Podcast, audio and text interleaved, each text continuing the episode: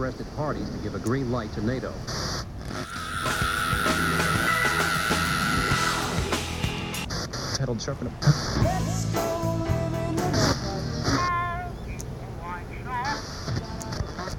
Screaming is therapy.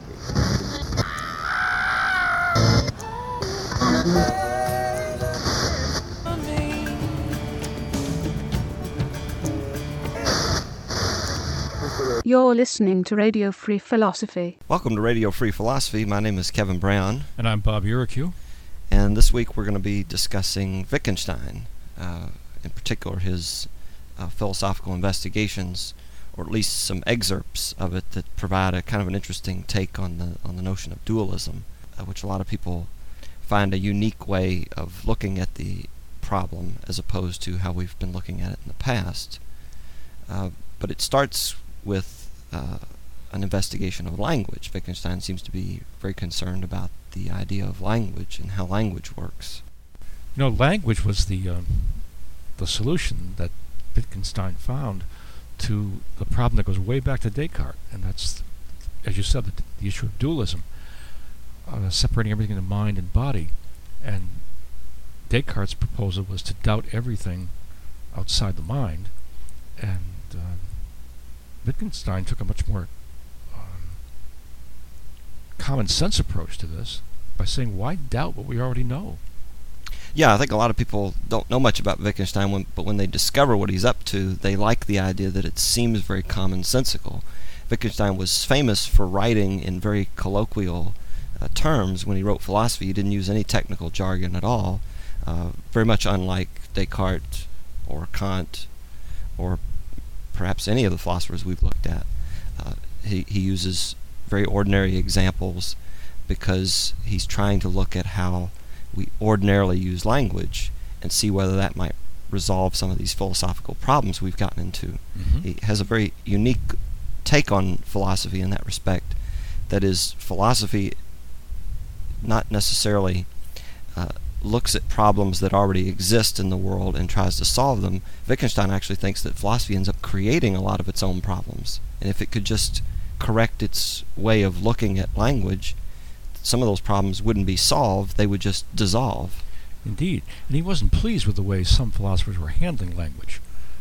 For example, the, the School of Linguistic Analysis, um, people like A.J. Ayer, um, who came after De- uh, Wittgenstein, but were saying things like um, the only meaningful statements in the world are statements that can be verified empirically.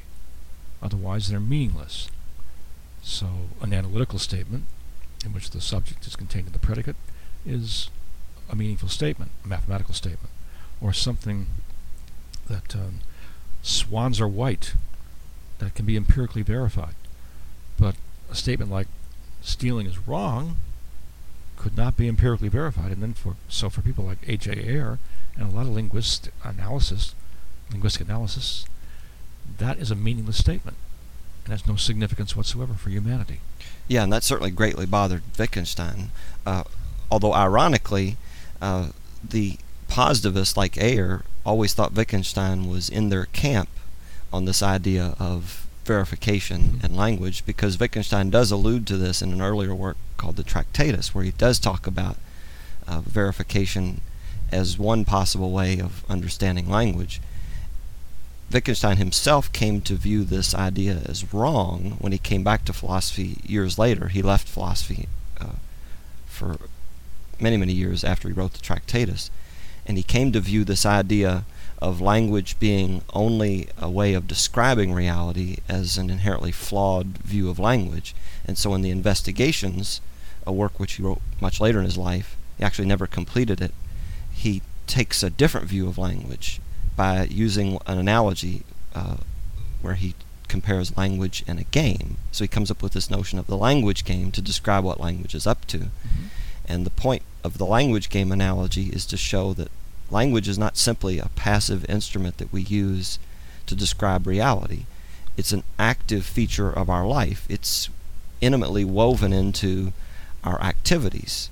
And the notion of a game is to emphasize the active nature of language. Uh, other philosophers like John Austin picked up on this years later and, and called uh, certain uses of language performative utterances. Like, for instance, making a promise. If I make a promise to somebody, the action is literally saying, I promise. And there are other examples as well where the words literally are the action. Sure. That's the kind of thing Wittgenstein has in mind. in Wittgenstein's ca- Catholic background, for example, he'd be very much aware of that, like sacramental usages of a priest. Uh, this is my body. This is my blood. Uh, Yeah, Wittgenstein is very interested I- in- actually in religious uses of Mhm. language. Uh, he once famously said that he couldn't help but see every problem from a religious point of view.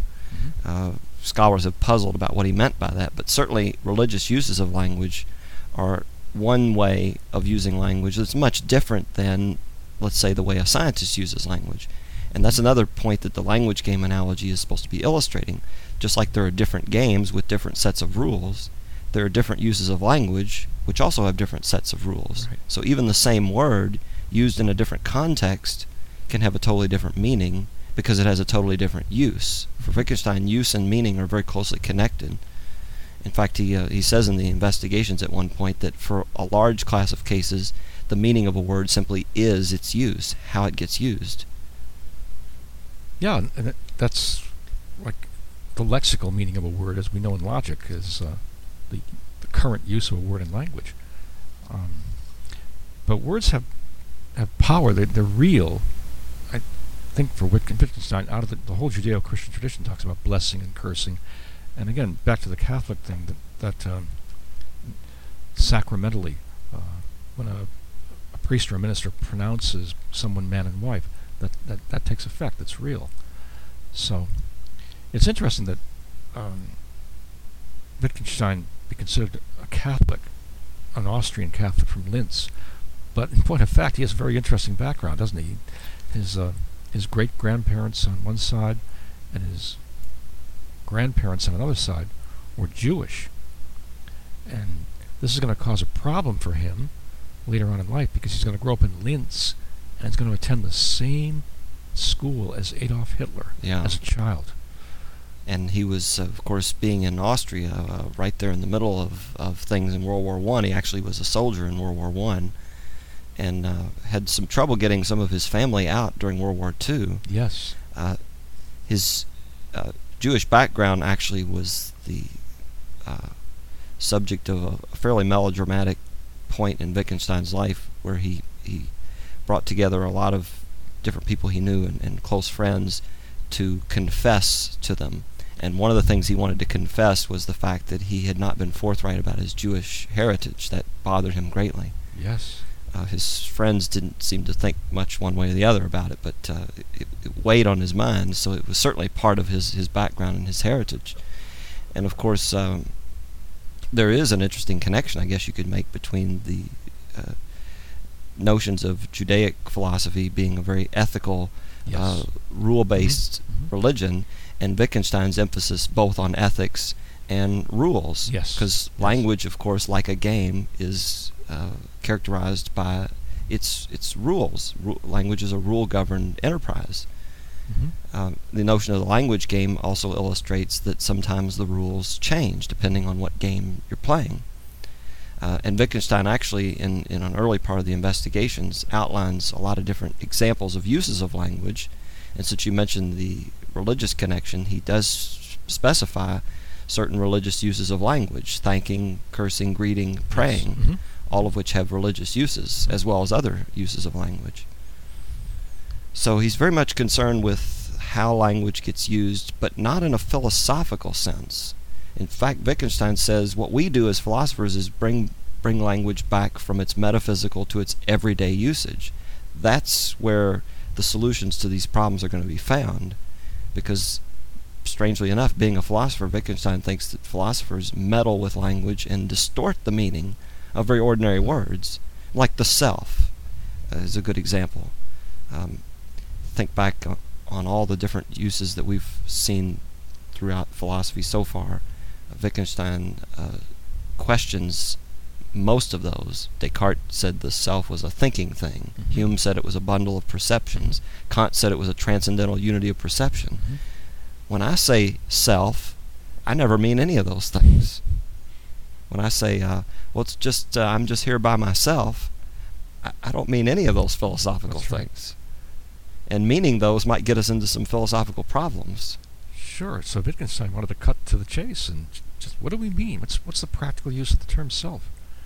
He was he was so common sense oriented, and and yet when we talk about him like this, it sounds like we're talking about some guy in an ivory tower, uh, speculating about the nature of reality. When in fact Wittgenstein's life was tragic in so many ways, and I mean he, he served in the military. He was a, he was a in a field artillery unit on the Russian front. Um, he was commended for bravery in action, and and he was no stranger to tragedy in other ways, personal tragedy. Suicide Yeah. touched his life in so many ways. What all but two of his brothers committed suicide, I believe. Yeah, and Wittgenstein contemplated it sometimes on a daily basis. Yes. Uh, one of his brothers who didn't commit suicide lost his right arm in the war Mhm. uh, and, and was a concert pianist, Yes. which was particularly tragic. Uh-huh. Uh, but the family was so well connected; they knew uh, they knew everybody worth knowing in in uh, Vienna at the time, and so they just simply commissioned Maurice Ravel to compose some pieces for for the left hand only, and so Paul Wittgenstein was able to continue his career as a concert pianist. And became very, very And- wealthy. Too. Yes. Of course, the father, Wittgenstein's father and Paul's father, um, was extremely wealthy, and, and when he died, he left them a vast amount, a vast fortune. I believe so much so that when when uh, they were negotiating with the Hitler regime about being accepted as citizens, even though they had they were tainted by Jewish blood, they were called Mischling. Um, I believe that Paul from New York bought his citizenship back in Austria, or in the German Republic then, the Reich, with so much gold that it accounted for nearly 2% of the, the annual budget of Austria. Yeah, that's So- plausible. Yeah, they had they had a phenomenal amount of money, though Wittgenstein gave away most of his inheritance. Uh, Wittgenstein uh, was notoriously ascetic in his own lifestyle. Uh, in fact, uh, one time he uh, he was teaching at Cambridge, and of course they set you up pretty well uh, as a as a don at Cambridge, or even as a lecturer, which is what Wittgenstein was. And he gave that up and moved to Norway to live in a in a cottage in the Mhm. middle of nowhere, literally, uh, because he he felt very intensely that he needed the privacy uh, for his work, his his philosophy. Wittgenstein is unique among philosophers uh, in one respect. That is, you really need to know something about his background to understand his philosophy, which is Mhm. why we're talking about his background. You, you almost can't say that about any other philosopher, maybe with the exception of Descartes. Yeah. yeah. Uh, Kant didn't have much of a background, so there's not much to say. And you don't really need to understand Kant's personality to understand No. his philosophy. But No. Wittgenstein, you really do. There's there's something about his personality that's deeply ingrained in the philosophy because Wittgenstein was driven to do philosophy. He simply couldn't not do philosophy. He Mhm. passionately wanted to not do philosophy, but he couldn't. He had to do philosophy. Uh, he famously um, advised all his best students not to do Do philosophy at all. That's all. Right. That's right. But there's so much in his background that lends itself to this. Um, his religious fervor. Um, he he was not raised as a fervent Catholic, but became a, almost a born again Christian, reading the works of Tolstoy. He used to keep a New Testament in his pocket all the time and, and preach Um, to his They called him fellow the man with the Gospels. Man yeah. with the Gospels. That's right. That's right. And um, he got sick and tired of the soldiers not treating him with respect because he felt he had a beautiful message to deliver. And then after that, he toyed with Marxism, and even visited Russia, Soviet Russia, looked looked for a job there. Um, he was a prisoner of war under the Italians in World War One. I. mean, this guy's an incredible background. And as you said, he gave away most of his fortune, but he gave it after all his ascetic beliefs and his love for the poor generated by the Gospels. He gave all his money to his family because they were already rich. He felt that riches would corrupt poor people, but they couldn't touch his his wealthy family because they were Right. already corrupted. Now, in his defense, he did give some to uh, some artists. In Yes. fact, the, the poet Rilke, he gave uh, some money to as well. Mhm. Okay, so we've spent a little time talking about Wittgenstein's background, and this will provide us a good uh, uh, preface for Wittgenstein's philosophy, uh, which we're actually going to break up into two parts, I think. Uh, Wittgenstein's comments on private language, which have to do with dualism, and then we'll talk about epistemology next week. Good. So maybe before we get into that, we'll take a break and then talk about the philosophy.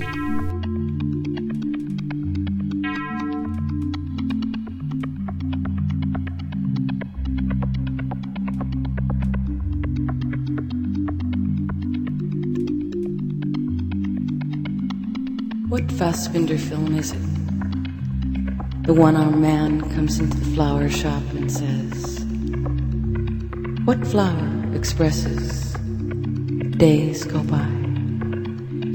And they just keep going by endlessly, pulling you into the future. Days go by, endlessly, endlessly pulling you into the future. And the florist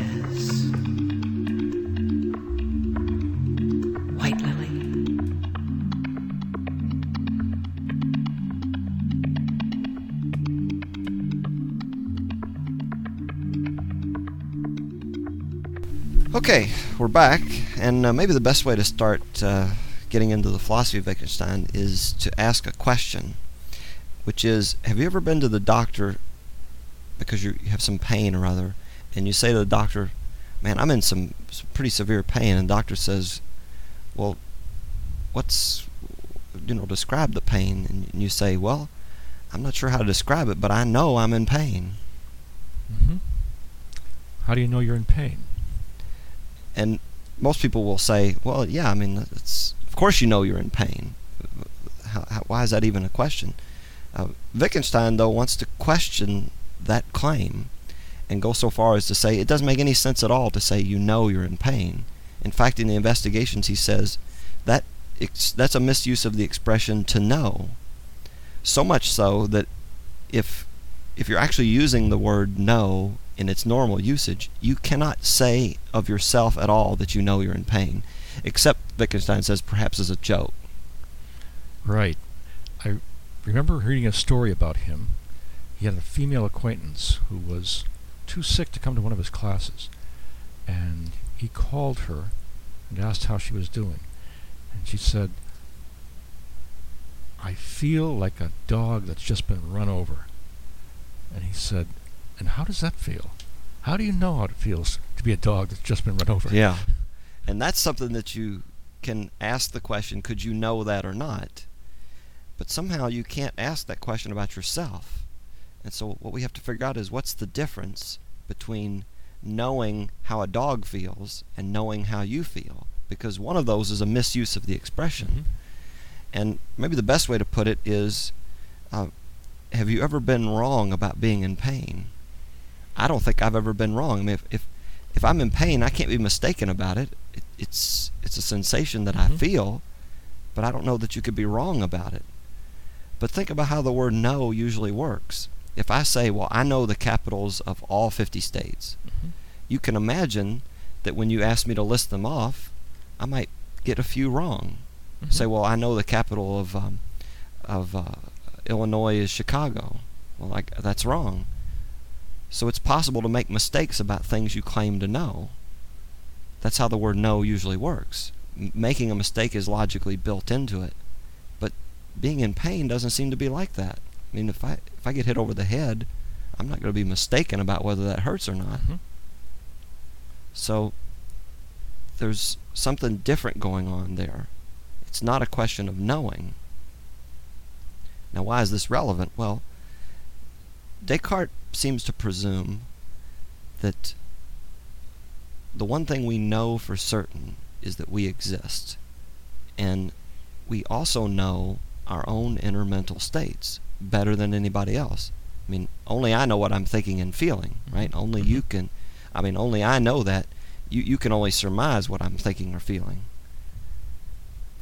So that's the presumption that leads us into the problem of dualism, essentially.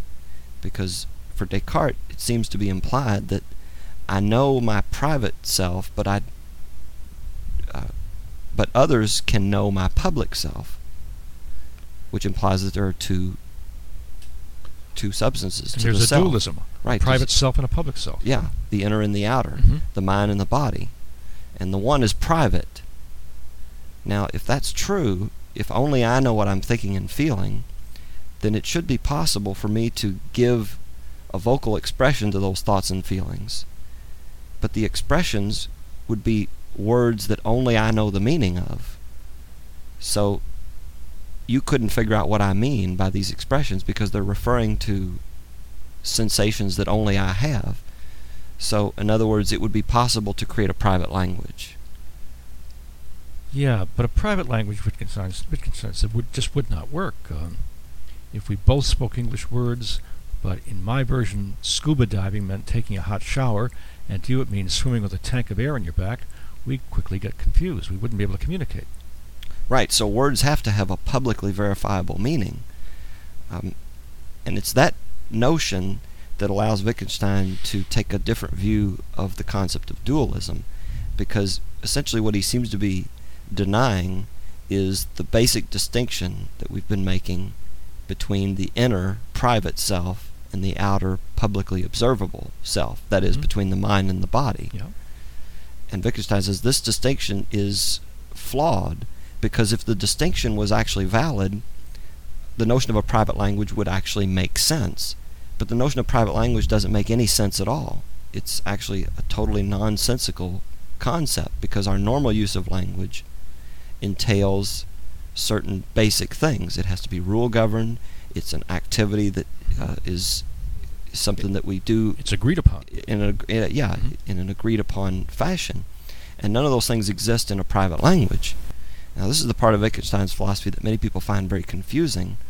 Why is it that I can't just invent a word that's connected to a sensation I have and use the word, and then that's my private language? I mean, what in the world could possibly be wrong with that? Except that no one else would understand you. Right, and then you might say, well, but who cares whether anybody else understands me because it's my own private language.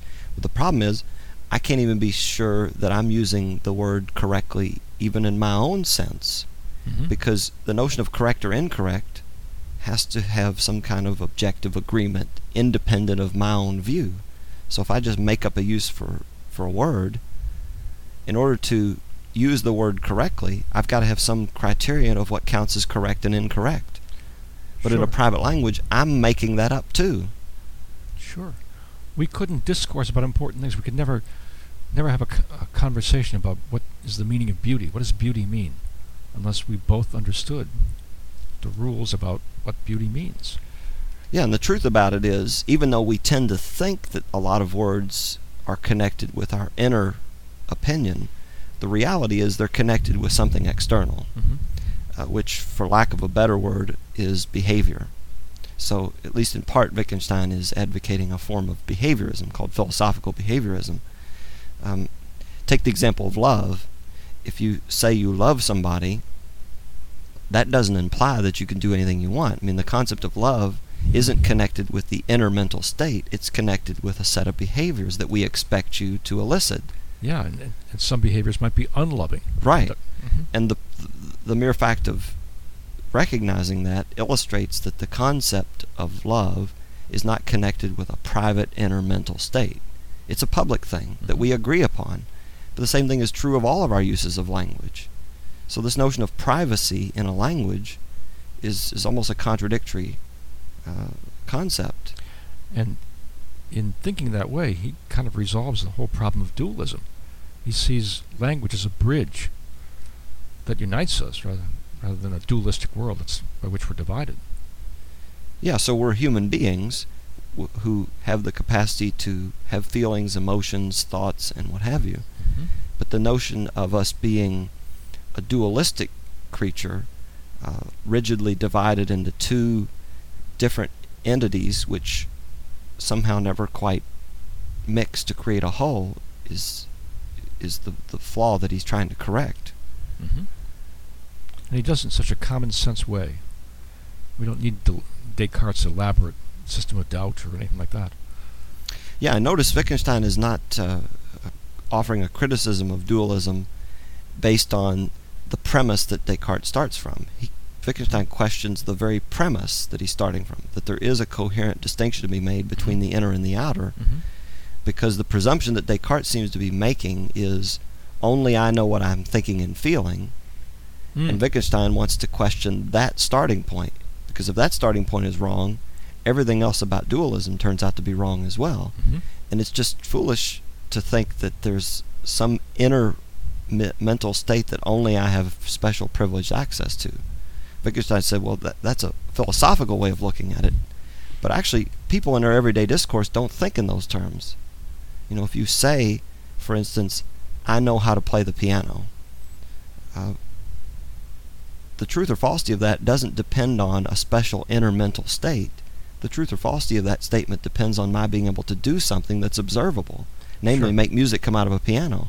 If I go up to a piano and just kind of bang around on it and don't really look like I know what I'm doing, and look confused when somebody puts a piece of music in front of me, you draw the conclusion that I don't know how to play the piano. Mhm. And that's the correct conclusion. If I responded by saying, Oh, but I have a special inner mental state called knowing how to play the piano, that's not going to fly. Nobody's going to take that seriously. Sure, I, I've heard you use the uh, the example of driving down the road at 80 miles an hour, and having the the clear intention to drive at uh, 55, but being pulled over by a police officer for exceeding the speed limit, and you're saying, "But I intended to go only at 55." So there's a, there's a bridge between our inner self and, and outer reality. Yeah, the intention alone doesn't do it. that's right. Uh, you've got to have some publicly observable way of determining that you're really using the word correctly, Mhm. knowing how to play the piano, driving the correct speed, what have you. They all have that in common. Uh, and Wittgenstein kind of playfully alludes to this by giving a, a couple of what seem to be very strange examples in the investigations. At one point, he, he asked the question, How come my right hand can't give my left hand money? And a lot of people are very confused about what, what in the world does he mean by that? And the reason that's a question at all to ask is because my right hand giving my left hand money looks very much to the untrained observer like one hand from me giving money to one hand of you. Of course, the difference between the two is there's two people involved in the Mhm. actual giving money example. It's not just hand A puts money in hand B. That's not how you define giving. There's a context that involves multiple people. Mhm. Similarly, in language, uh, to use a word correctly doesn't simply mean to use the word in your own context, in your own mind. It means using it in a shared context. Just like giving money implies a shared context, using language implies a similar shared context. And that's the whole point that Wittgenstein is trying to uh, to use to show the flaw in dualism. hmm He does it very well too, very convincingly. Now, in uh, his philosophical investigations, Wittgenstein himself says that um, suppose someone had a box, or everyone had a box with something in it, and we'll call that something a beetle. Now, no one can look into anyone else's box, and everyone says he knows what a beetle is only by looking at his beetle. This is significant Wittgenstein goes on to say, here it would be quite possible for everybody to have something different in his own box. You might even imagine such a thing constantly changing. But suppose the word beetle had a use in these people's language. If so, it would not be used as the name of a thing. The thing in the box has no place in the language game at all. Not even as a something, because the box might even be empty. What are your thoughts on that? It seems to be a, seems to be using, this uh, beetle in the box as a, as a wonderful teaching tool about the uh, the um, impossibility of private language. Yeah, and Wittgenstein was always trying to look for crazy, absurd examples. There's there's actually a famous story where he um, he delighted in coming up with these examples and f- found them very amusing. But when his students laughed, he would always correct them very severely and say, "No, no, I'm serious." But he he always recognized that they were they were inherently absurd examples. And this is one of the most famous ones, the beetle in the box example. And the question is, what in the world does this have to do with anything? And how is this showing us anything about private language? Well, suppose Descartes is right that, that the, the way we define words that refer to feelings, let's say, is based on some inner mental process. Mm-hmm. Well, then it might be possible for us each to have a totally different definition for the word. Like take the example I mentioned earlier, love. Mm-hmm.